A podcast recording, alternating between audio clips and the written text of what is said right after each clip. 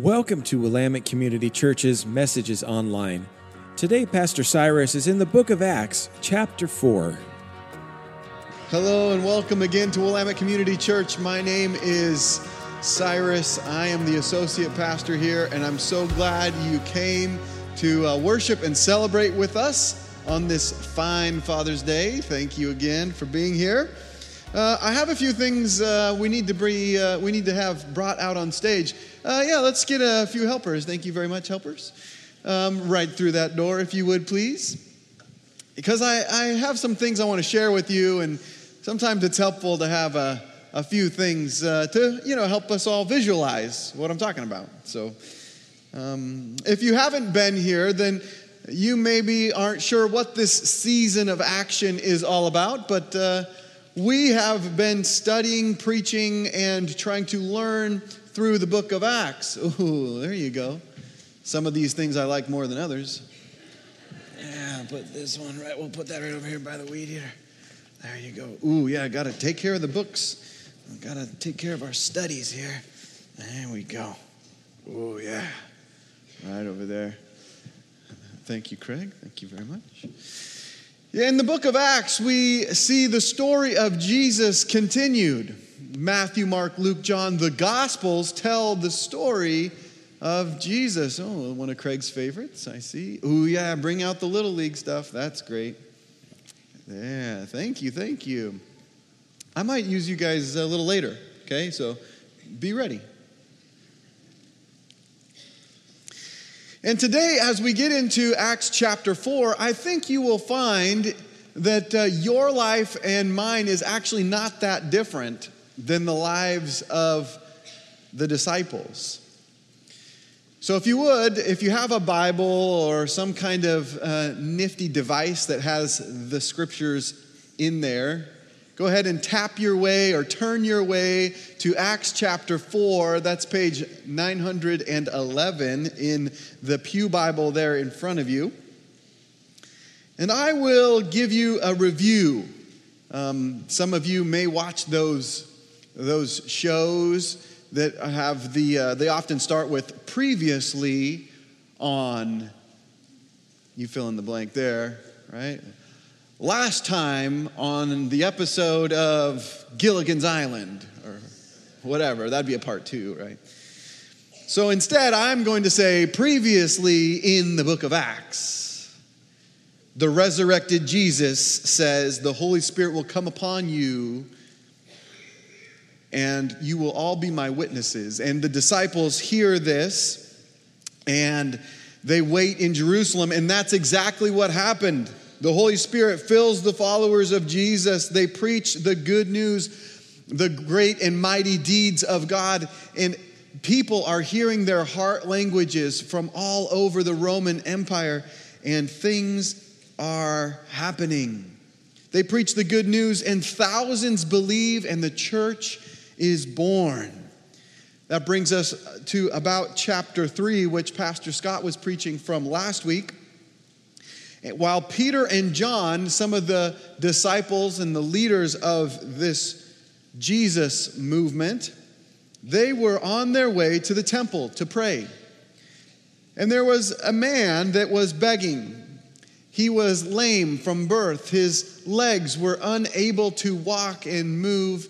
And so this man was there receiving alms or charity. And he was asking people as they walked by for charity. Well, Peter and John acknowledged him and they said, Rise and walk. And that's exactly what he did. Those legs were strengthened, and the man began running and leaping and praising God. Well, as you can imagine, a man that's 40 years old running and leaping and praising God that had never been able to use his legs before got the attention of those people there at the temple. And a crowd began to gather, and this man's celebration drew a crowd and a controversy. For as the crowd came, Peter began to preach the message of resurrection from the dead in Jesus.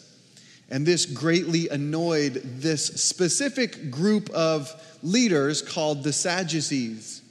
You see, the, the Sadducees didn't believe in the resurrection. In fact, that's why they're sad, you see, because they don't believe in the resurrection. Happy Father's Day. You're welcome. Right. Because they didn't believe in the resurrection, that is why they were sad, you see.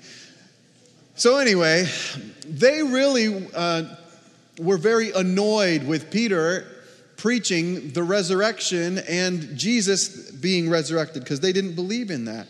And so, what they did is they took Peter and John and the healed man and they threw him in jail because they could. And that's where our story picks up. And we're going to look at Acts chapter 4, verse 5. And we're going to note how we, like Peter, are saved to be Jesus centered. Saved to be Jesus centered. What do you call it when you're thrown in jail and then you're brought before the rulers and the judges? A trial. And that's why the, the name of this sermon is On Trial. So, read with me if you would, follow along and listen. Acts chapter 4, verse 5. On the next day, the sun has risen and our bold friends are behind bars. On the next day, their rulers and elders and scribes gathered together in Jerusalem with Annas the high priest and Caiaphas and John, not the John we know and love, but a different John, and Alexander and all who were of the high priestly family. And when they had set them, which is Peter and John and the healed man, when they had set them in the midst of the rulers and the leaders and the elders and the scribes of Jerusalem and Israel, they inquired, they asked this question By what power or by what name did you do this? So, this is the circumstances of the trial, okay? This is the setting. And we have to get a good grasp on what's going on here the most powerful, pious, and influential people in Israel have all gathered together to question Peter and John and this healed man. Okay? And the reason this is so significant is because of who these people are. You see, the elders, the scribes, the council, these are the mucky mucks, the bigwigs, the big deal people. Do you know who I am kind of people? That's who these people are. They are very empowered people. I mean, obviously, they can just throw people in jail because they don't like what they're teaching about, right? So, this is kind of a scary situation. You're on trial. But that's not all who these people are. These were the same people that paid Judas 30 pieces of silver to betray Jesus. These are the same people that took Jesus and put him on trial. These are the same people that made sure Jesus was beaten and crucified. These are the same people that had a guard of Romans outside of Jesus' tomb to make sure that no one would mess with his body. These are the same people that then, when the tomb was empty and Jesus was resurrected, came up with a lie to cover up the empty tomb. These are the same people that then paid the soldiers to spread the lie why the tomb was empty. These are the same people that knew about Jesus, that knew about his followers. And these are the same people that are asking, by what power or by what name did you do this? Do you think these people have an idea of what was happening in Jerusalem? Do you think these people had an idea of who Jesus was and what his followers were about? Yeah. So, what were they doing? They were intimidating, they were questioning, challenging, pushing, and pulling on Peter and John to get them to explain themselves. What are you all about? What is at the center of all this? Why are you doing what you're doing? our, our friends were on trial. Do you think they realized it? Do you think Peter and John realized they were on trial? They looked out, they saw the high priestly family. Everybody who was anybody was right out there. Do you think they realized they were on trial? Can I see a nod of the head? Thank you, Gil. Yeah. So here's the next question Do you realize that you're on trial? Do you realize that you're on, tri- on trial almost every day? In the court of opinion, in the court of your family, maybe not, behind, maybe not in front of the most powerful and influential people in the United States, but you're still on trial. Your friends, your family, your neighbors, your coworkers, People are watching you. They're asking questions about you. They're challenging you. They're pushing you. They're pulling on you to find out what your life is really all about. They are waiting to make judgments and they're waiting to determine their ruling on your life and what you represent. They want to see if you're stable, they want to see what is at the center of your life. So I'll ask you what are the circumstances of your trial? Is it related to health? Is it related to family? Is it related to finances? We could go on and on and, and look at life from all these different perspectives and recognize that we are on trial of some kind or another. So, how will you deal with this? How will you endure this trial? Well, let's look at how Peter dealt with it. Here in verse 8, we see Peter explains Jesus as the center of it all. Then Peter, filled with the Holy Spirit, said to them, Rulers of the people and elders, if we are being examined today concerning a good deal, excuse me, in concerning a good deed done to a crippled man, by what means this man has been healed, let it be known to all of you and to all the people of Israel that by the name of Jesus Christ of Nazareth, whom you crucified, whom God raised from the dead, by him this man is standing before you well. This Jesus is the stone that was rejected by you, the builders, which has become the cornerstone and there is salvation in no one else. For there is no other name under heaven given among men by which we must be saved. Wow. That's a powerful message. Let's note a few things. Number one, you'll notice that Peter is filled with, relying upon, walking with, led by, dependent on the Holy Spirit. That's the very first thing we see. Peter filled with the Holy Spirit.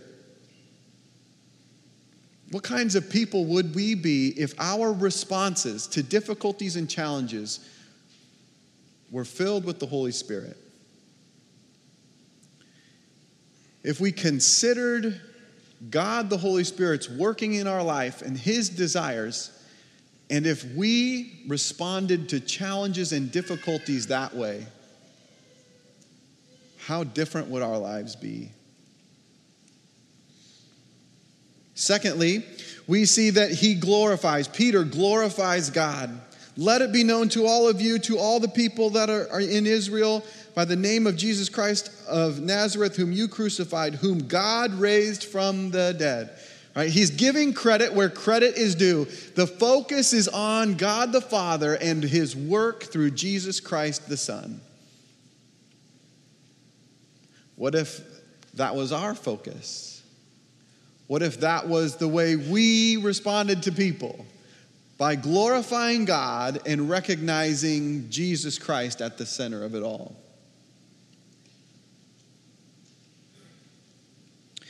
Then he goes on. He doesn't just merely answer their question by what name or by what power is this man healed, because let's be honest, the reality is Peter knew that they knew. That's why he even set it up the way he did if you are being examined, to, if we are being examined today concerning a good deed to, the, to this crippled man, by what means he was healed, I'll tell you. But then he goes on. This Jesus is the stone that, is re- that was rejected by you, the builders, which has become the cornerstone. The concept of the cornerstone is one that is not new to the rulers and scribes.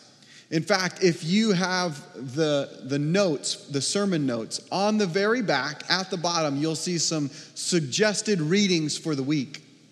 Those passages are cornerstone passages. And you'll notice that there are multiples throughout the Bible. This concept of the cornerstone was very important and influential. Not as much to us because we don't build with cornerstones that often, right?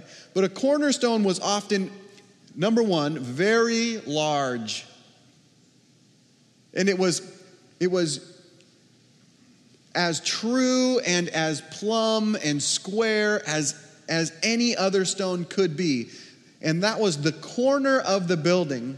And that cornerstone was what everything else was going to be built from because it was true and right in every way.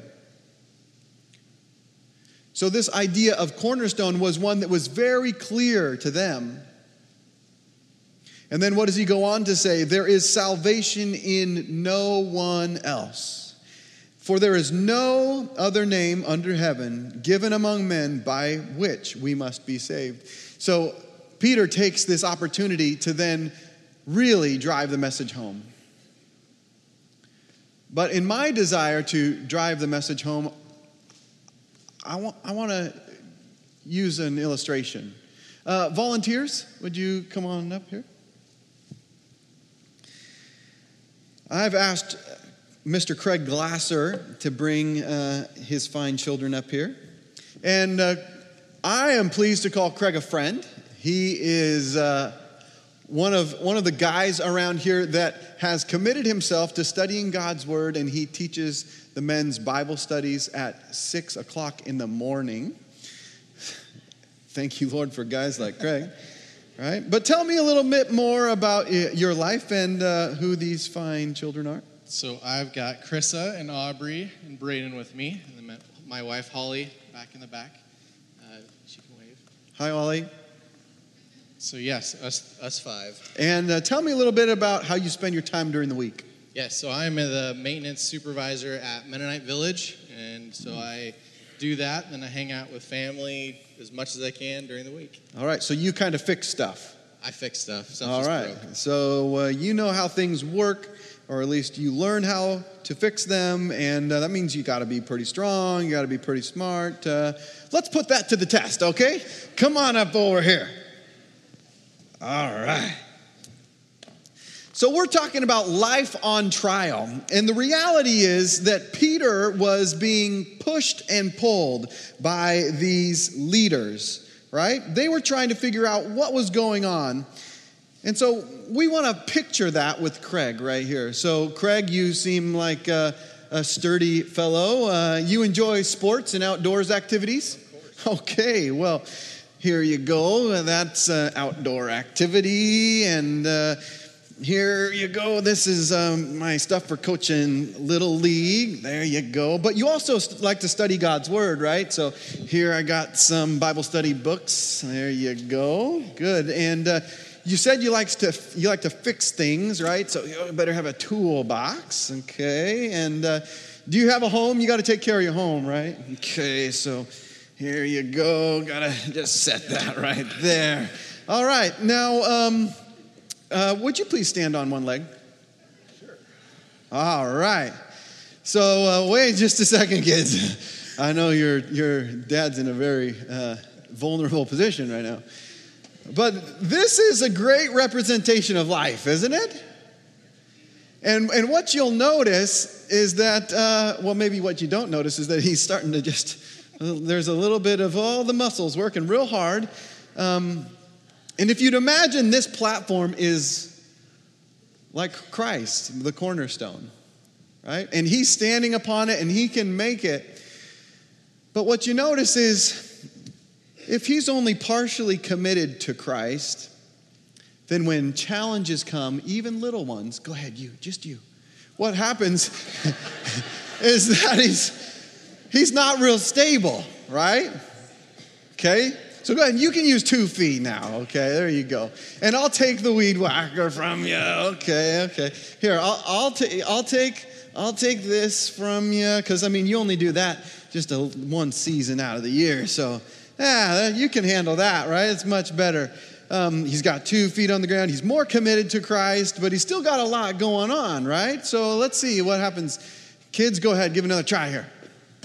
Oh, he, ooh, look, he's starting to lean in. He's starting to be able to stand up straight. Now, if you, if you let go of a few more things, it gets easier, huh? And as your priorities change, it gets even easier. So now go ahead and let's see if you can. Oh, he, he can't make him budge. Oh, it takes a lot, doesn't it? But if he really braces himself, go ahead, really brace yourself, get in that athletic position yeah, go ahead, kids. Oh, no, I can't budge him, right? So let, let me just, this isn't meant to hurt your feelings, kids, but the, the pushing we feel in life is often the pain, right? It's not always kids, but it could be family, it could be health, it could be job related. There are a lot of challenges, there's a lot of pain in life that really pushes on you, right? But that's really not our greatest struggle is it? It really is a major struggle, but I don't know if it's the greatest struggle. It's definitely not the only struggle because you see, if he really braces himself for the pain, then he can become really vulnerable to pleasures as they pull him in. You see, that's the reality that we live in. We live in a world where we, we really brace ourselves for pain, for life pushing on us. But the pleasures of life, they pull us in.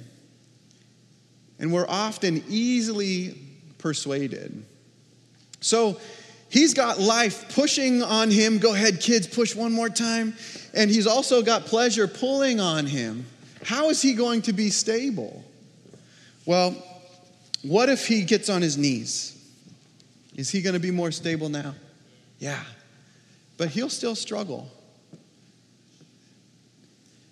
Go ahead, kids, and step down. No, no, no. Step, step, step, step down. You guys can wrestle with dad later, okay? But what's the way that he's going to become as stable as possible? If Christ is the cornerstone, if he is our foundation, the only way that we can become completely stable is when we're completely submitted to him. And that looks like laying face down on Christ, completely submitted to the Lord. Thank you, Craig. Thank you, kids. You guys did great. I appreciate that very much. This is the reality of life. We have pain pushing on us, but we also have pleasure pulling us. And it's very, very difficult to keep ourselves centered on Jesus. It's very difficult to build our lives on Christ. This example here was assuming that you're a believer on Christ, living and building your life on Christ. But we don't always do that as believers. In fact, there's a, a, a, story about the man who builds his house on the rock and the man who builds his house on the sand right? And the reality is, there are areas in which our lives are being built on the sand and we don't even realize it. Our lives, our dreams, our daydreams, our thoughts, our work, our worship, our family, our marriage, our relationships and friendships, our parenting, our health, our hobbies, our pleasure, and even our addictions, we must give them over completely to Him. If the platform represents the cornerstone, which is Jesus, then we also have to wrestle with what happens when you build on something besides Jesus. And the reality is, those things shift beneath us, they're not stable. Those things can be good things. They can be pleasures, they can be things like people, jobs, dreams, security, finance, hobbies, skills, your work, your health. They can all be taken away from you. They can all shift out from underneath of you because they're not permanent and they're not promised. And your life will come crashing down. In fact, very good things in your life can become ruling things, which means you have gone from pursuing something good to worshiping something as an idol.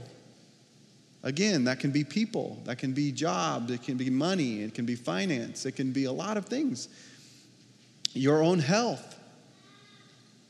Things that are good things can become ruling things. To put it another way, the things that compel you in life can quickly then control you. A good thing compels you and then it can become a controlling thing, and before you know it, you're enslaved to that thing.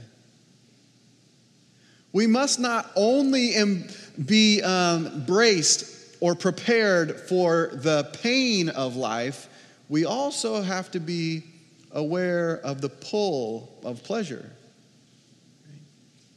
You see, even Peter and John, in the midst of their trial, they have both things happening. On one hand, there is some allure, no doubt, of all of these powerful people. If we agree with them, maybe they could share their influence and we could maybe. Or maybe we could, we have this amazing power. We just healed a man. Maybe we could use that for our own gain and glory. They had their own pleasures and pain to deal with. You see, the pain of persecution for preaching, preaching the gospel is real too. And I believe that in Scripture, this is the first example that we have of people being persecuted because of preaching Jesus. So, what are you building your life upon? What is at the foundation?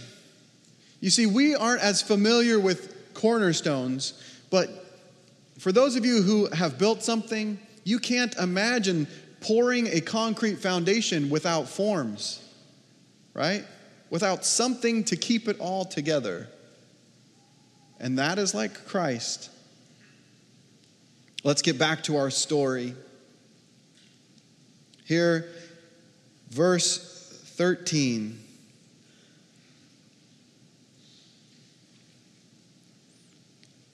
Now, when they, the rulers, the leaders, the chief priests, the chief priests in his family, when they saw the boldness of Peter and John and perceived that they were uneducated, common men, they were astonished and they recognized that they had been with Jesus. But seeing the man who was healed standing beside them, they had nothing to say in opposition. But when they had commanded them to leave, the council then conferred with one another. Do you have the story? Do you have the picture in your head? So there are probably 70 plus men in this room. Okay, the Sanhedrin, the council was at least 70. And then you had the high priest family, and you had all of these people. So maybe 100 men, and then you had two or three, I think three men. You had the healed man, Peter and John, standing before them. And these men are on trial. And then after this response, they say, Okay, you guys can leave. And they all turn to one another and they say, What do we do now? How are we going to respond? They said, What shall we do with these men? For that a notable sign has been performed through them is evident to all the inhabitants of Jerusalem. We cannot deny it. But in order that it may spread no further among the people, let us warn them to speak no more in no more to anyone in this name. So they called them and charged them not to speak or teach at all in the name of Jesus. So these powerful, pious, influential people are challenged by the message of Jesus. And that still happens today. The message of Jesus challenges the powerful. It challenges the pious, the ones who think they're real spiritual and holy. The message of Jesus, Jesus challenges them. Those people who are influential are challenged by the message of Jesus. You see, what surprised them was the boldness. Here were these men who had very little to support them. They weren't part of the, the cultural, religious framework. Yet here they are, making a tremendous difference. They had misplaced priorities. They said, These men are common, uneducated. And this astonished them.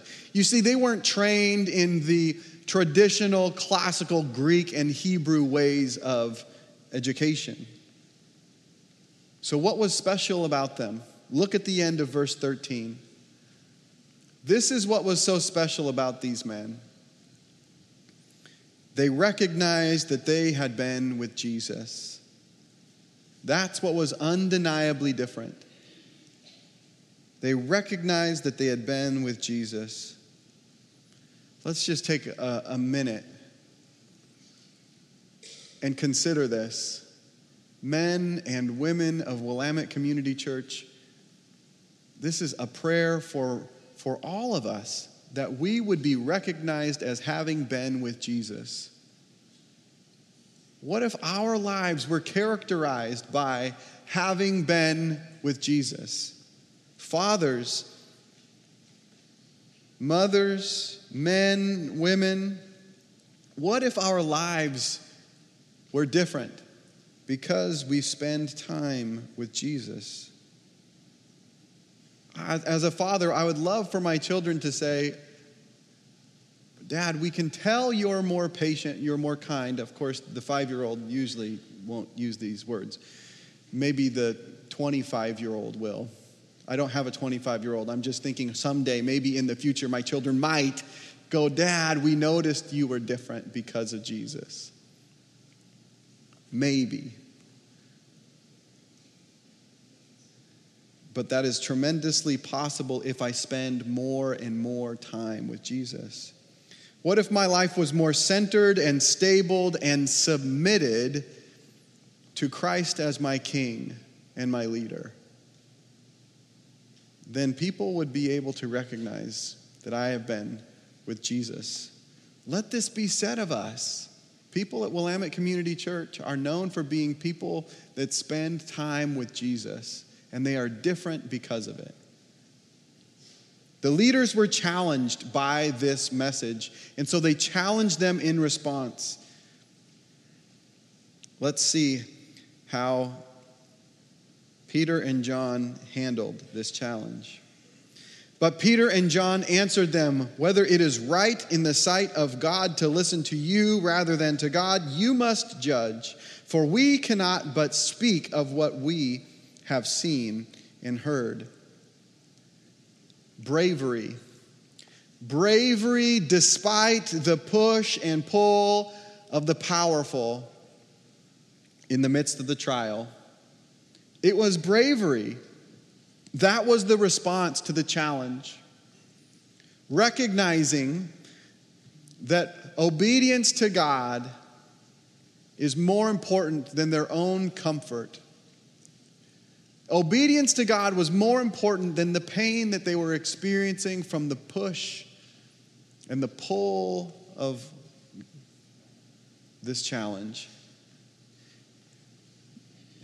There is fear and desire here in this story fear of what could happen, but also the desire to make things all go away.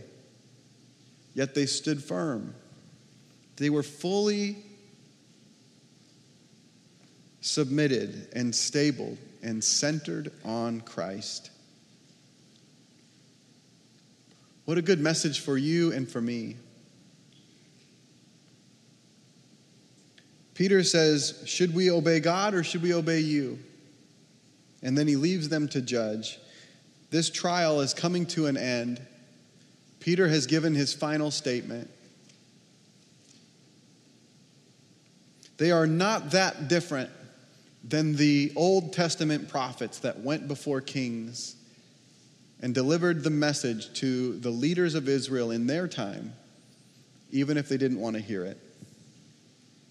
Well, one last push, one last attempt from the leaders, verse 21. And when they had further threatened them, they let them go, finding no way to punish them because of the people. For all were praising God for what had happened. For the man on whom the sign of healing was performed was more than 40 years old. That's really old in Bible times. Okay? Maybe not so much now. I'm getting close there myself.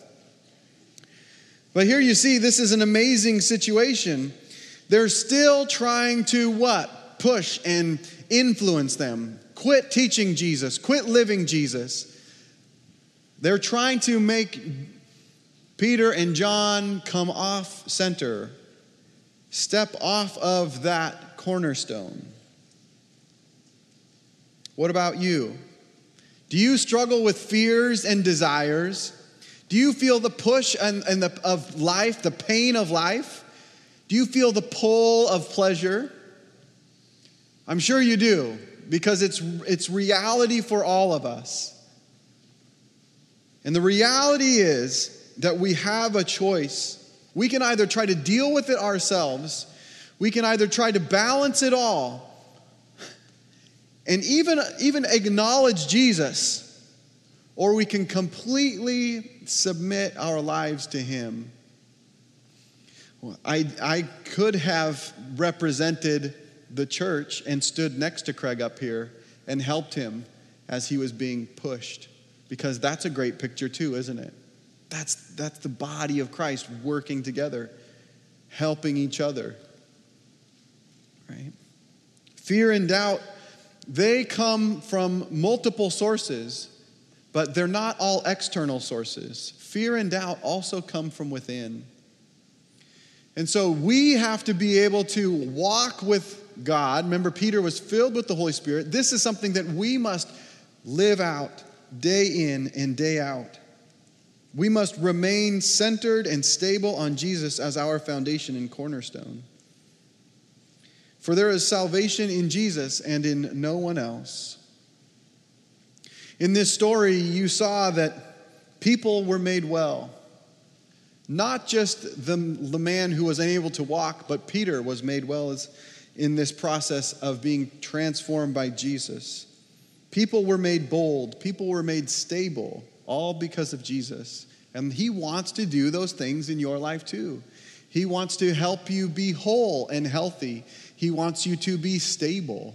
He wants you to be bold, but all because of Jesus. When we are centered on Jesus, when He is our chief cornerstone, when He is that stabilizing factor for life, we are able to endure the difficulties and challenges that come. However, we often have a tendency to use inferior building products and materials and inferior building methods. We need one another to come alongside us so that we can build our lives, be centered and stable on Christ. The reality is, we are all on trial, and we have to have one another to help us through it. Peter had John, he had the Holy Spirit, and we see in the scripture right before this story, 5,000 also believed. Let's pray together. Heavenly Father, I pray that we would consider the things that are destabilizing us, these things that are underneath our foundation or things that we are building upon that will ultimately let us down. God, I pray that you would help us examine our heart, help us answer this question of stability, that we would be able to examine our lives and really see what is at the center. What is pushing on us and what is pulling on us? What is, what is trying to get our attention, to get our love and our worship? Lord, I pray that we would take the time that, it, that we need to, with you so that we would be prepared to handle the trials of life. I pray this in Jesus' name. Amen.